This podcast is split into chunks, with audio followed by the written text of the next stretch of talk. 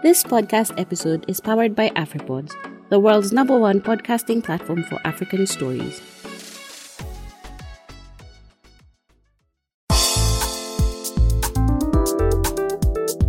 Hi guys, welcome to another episode of the Kenyan Wall Street podcast. My name is Wanjiru Getogo. I'll be your host.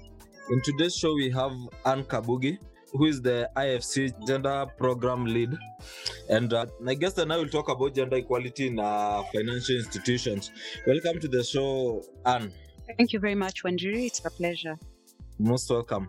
How is it important to support female entrepreneurs? Thank you for that question, Wanjiru. You know, women are getting into entrepreneurship now more than ever, and we are finding that uh, women are also starting businesses at a much higher rate uh, than women are. And in countries like Kenya, Nigeria, Ghana, you have more women running uh, businesses than they are in the formal sector as well. But these women really face some very unique challenges as compared to the male owned businesses. And it's important that we support them to unlock these barriers for them to be able to scale their businesses because we find that a lot of women are still playing in the small and micro level type of enterprises. And very rarely do they get to break into the medium and large enterprises as a result of these uh, barriers. In our country, for instance, and according to the Central Bank of Kenya, and I'm now looking at specific challenges that women entrepreneurs are facing during COVID 19, which has obviously exacerbated their struggles. Uh, the CBK estimates uh, that about 75% of women owned businesses were at risk of collapse because they had very limited cash reserves. And alongside that, um, one of our studies when it comes to access to finance, the IFC through the SME Finance Forum estimates that there's a gap of about $40 billion in terms of access to finance for women owned businesses in Africa. So you can see that access to finance is a huge issue. We need to support those businesses to access capital to be able to scale up and to be able to start businesses and grow those businesses. Interesting. I like that you mentioned at the IFC you have done your own studies that have revealed the lack of finance to female and women owned enterprises.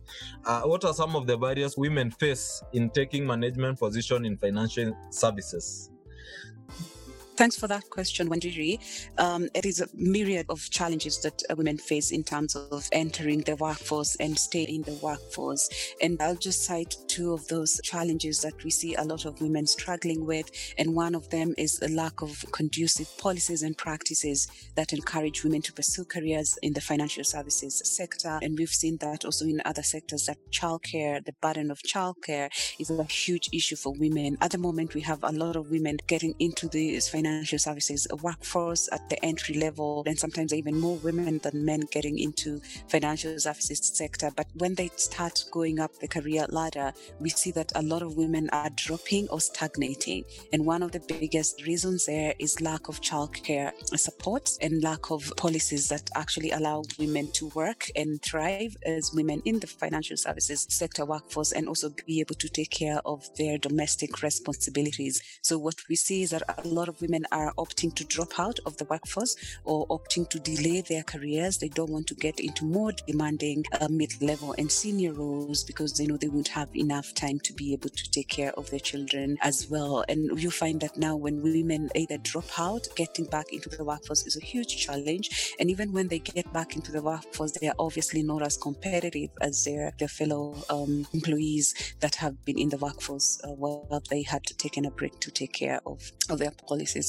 One of the things that we work on at the IFC is supporting employers to put in place response mechanisms to the childcare issue and building policies that allow women to work. This could be maternity care, um, this could be flexi hours, and also looking at how women are appraised in terms of performance when they come back from maternity leave. And this has really supported a lot of the private sector companies that we're working with. In 2017, IFCs published a report on tackling childcare the business case for employer supported uh, childcare. And what we were looking to explore is uh, what companies are doing in this area and what else can they do to be able to support both men and women in their careers. I really like the point about IFC working with employers to create support mechanism that can enable women to ascend the career ladder. Indeed. And you know what, Wanjiru, we found that family friendly policies in the Okay. workplace and other initiatives actually result in gains for the employer. For instance, we saw reduced employee turnover because women and men became very loyal. They want to come back because they feel supported and they want to stay because that's an environment that supports both their domestic responsibilities and gives them opportunities to grow their careers as well. We saw that there's increased employee productivity, and of course, that leads to increased profits to the companies as well. That takes me to my next issue. How does having women in leadership, especially in the financial services, affect portfolio performance and determine investment decisions? You know, there has been a huge body of evidence that actually shows that having more gender diverse leadership teams and workforce actually leads to higher profitability and positive social benefits, and particularly so for the finance sector.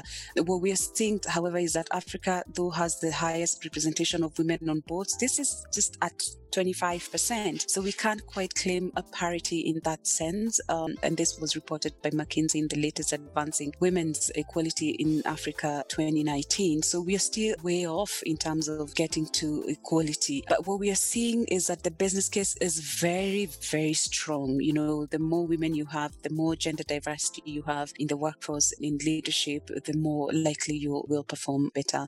Last year, we had one of pioneering studies in the private equity space, and we collaborated with a firm called RockCreek and consulting firm called Oliver Wyman. And the report that was called Moving Toward Gender Balance in Private Equity and Venture Capital was really illuminating in terms of uh, looking at how gender diverse investment uh, teams were. And what that report actually showed us is that gender balanced teams have better returns. It's actually 20% higher net internal rate of return compared to teams that were not quite gender diverse. And we also found that firms that had female partners invested almost two times more in female entrepreneurs than male entrepreneurs. So I think that is quite convincing and that evidence is quite strong that we need to invest in more gender diverse leadership teams. We also published a report uh, looking at ESG, environmental and social government uh, governance performance uh, in private sector companies, and we found that you know companies that had women in leadership of environmental and social governance actually managed their ESG risk better and performed better in that space as well. That's very insightful. Now, at this juncture, I would want us to look at the COVID 19 pandemic. What would you say is the effect of COVID 19 pandemic on women businesses with a focus on access to finances? Thanks for that question. As I mentioned earlier, access to finance is a key barrier and challenge for women owned businesses. As we know, women owned businesses, I said, they tend to be smaller, so they play in the micro and small enterprises. So they're not able to walk into the formal banking institution and ask for loans.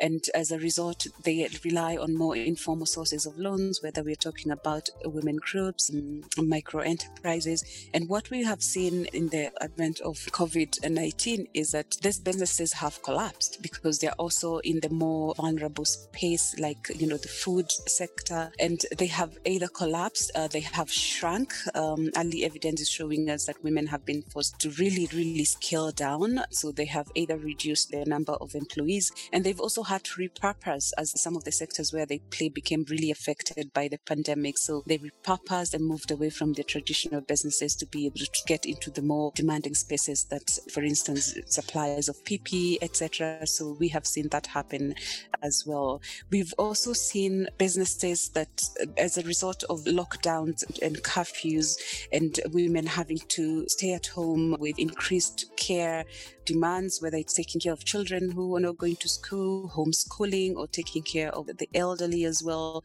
We've seen women are no longer able to devote as much time as they used to to running their businesses, and this definitely has led to losses for those enterprises. Uh, probably what I've gotten from there is that the stay at home has limited women the time they will maybe be dedicating to their businesses. And also, some of their businesses have scaled down and shrunk, and some have had to repurpose.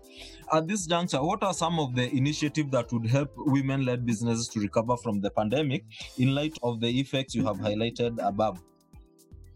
Let me look at uh, two things. One of them will be access to assets. And of course, we've talked about access to finance. But I think the other very important asset that women need to be able to access is technology. And it's not just being able to access a smartphone, it's also being able to access internet connectivity. The World Economic Forum actually predicted that with the pandemic and the impact of the pandemic going forward, 60% of global economic activity will go online. So this will be transacted online online e-commerce is going to get bigger.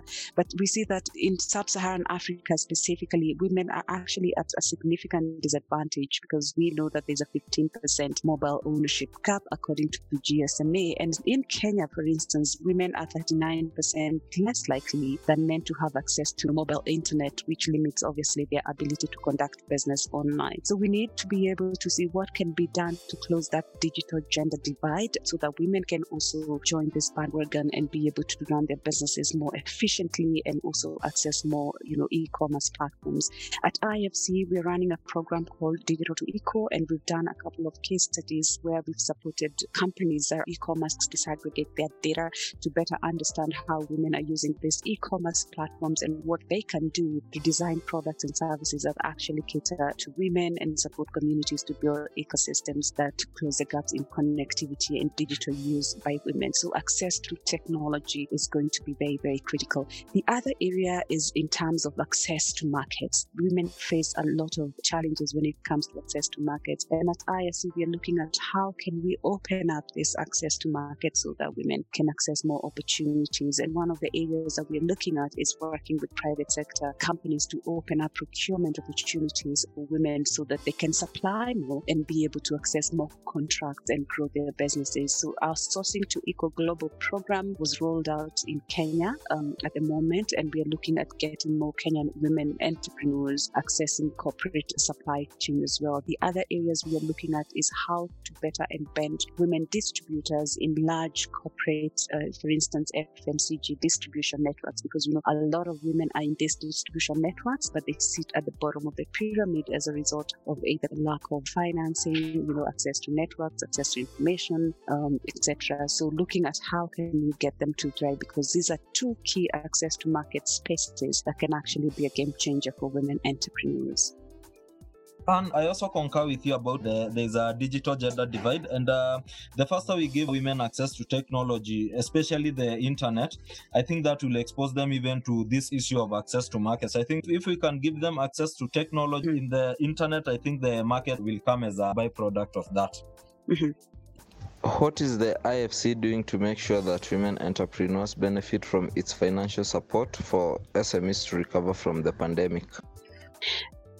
Thanks for that. I mean, IFC has long supported women's entrepreneurship. We have a fully dedicated financing facility called Banking on Women. These funds are specifically targeted at women owned businesses where we work with the banks who are our intermediaries. We lend to the banks so that they can lend to women owned businesses. And we have seen through this a facility that women are actually a made up market segment. And if any bank or financing institutions wants to play in this space, there's a very strong evidence that you know women-owned SMEs actually perform better when it comes to non-performing loans. A recent study that looked at the women-owned SMEs in our banking on women portfolio showed us that you know the average NPL ratio for loans portfolio of women-led SMEs was at three percent, which was much significantly lower than the average NPL for total SME loan portfolio at 4.9 percent. That is also comprising men as well.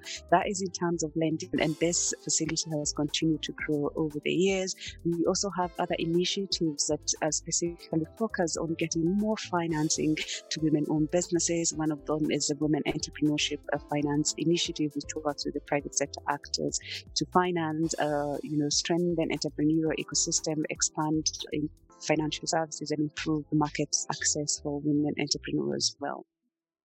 Interesting. I think that is all we had for today, Anne. It was a very big pleasure to host you in our podcast.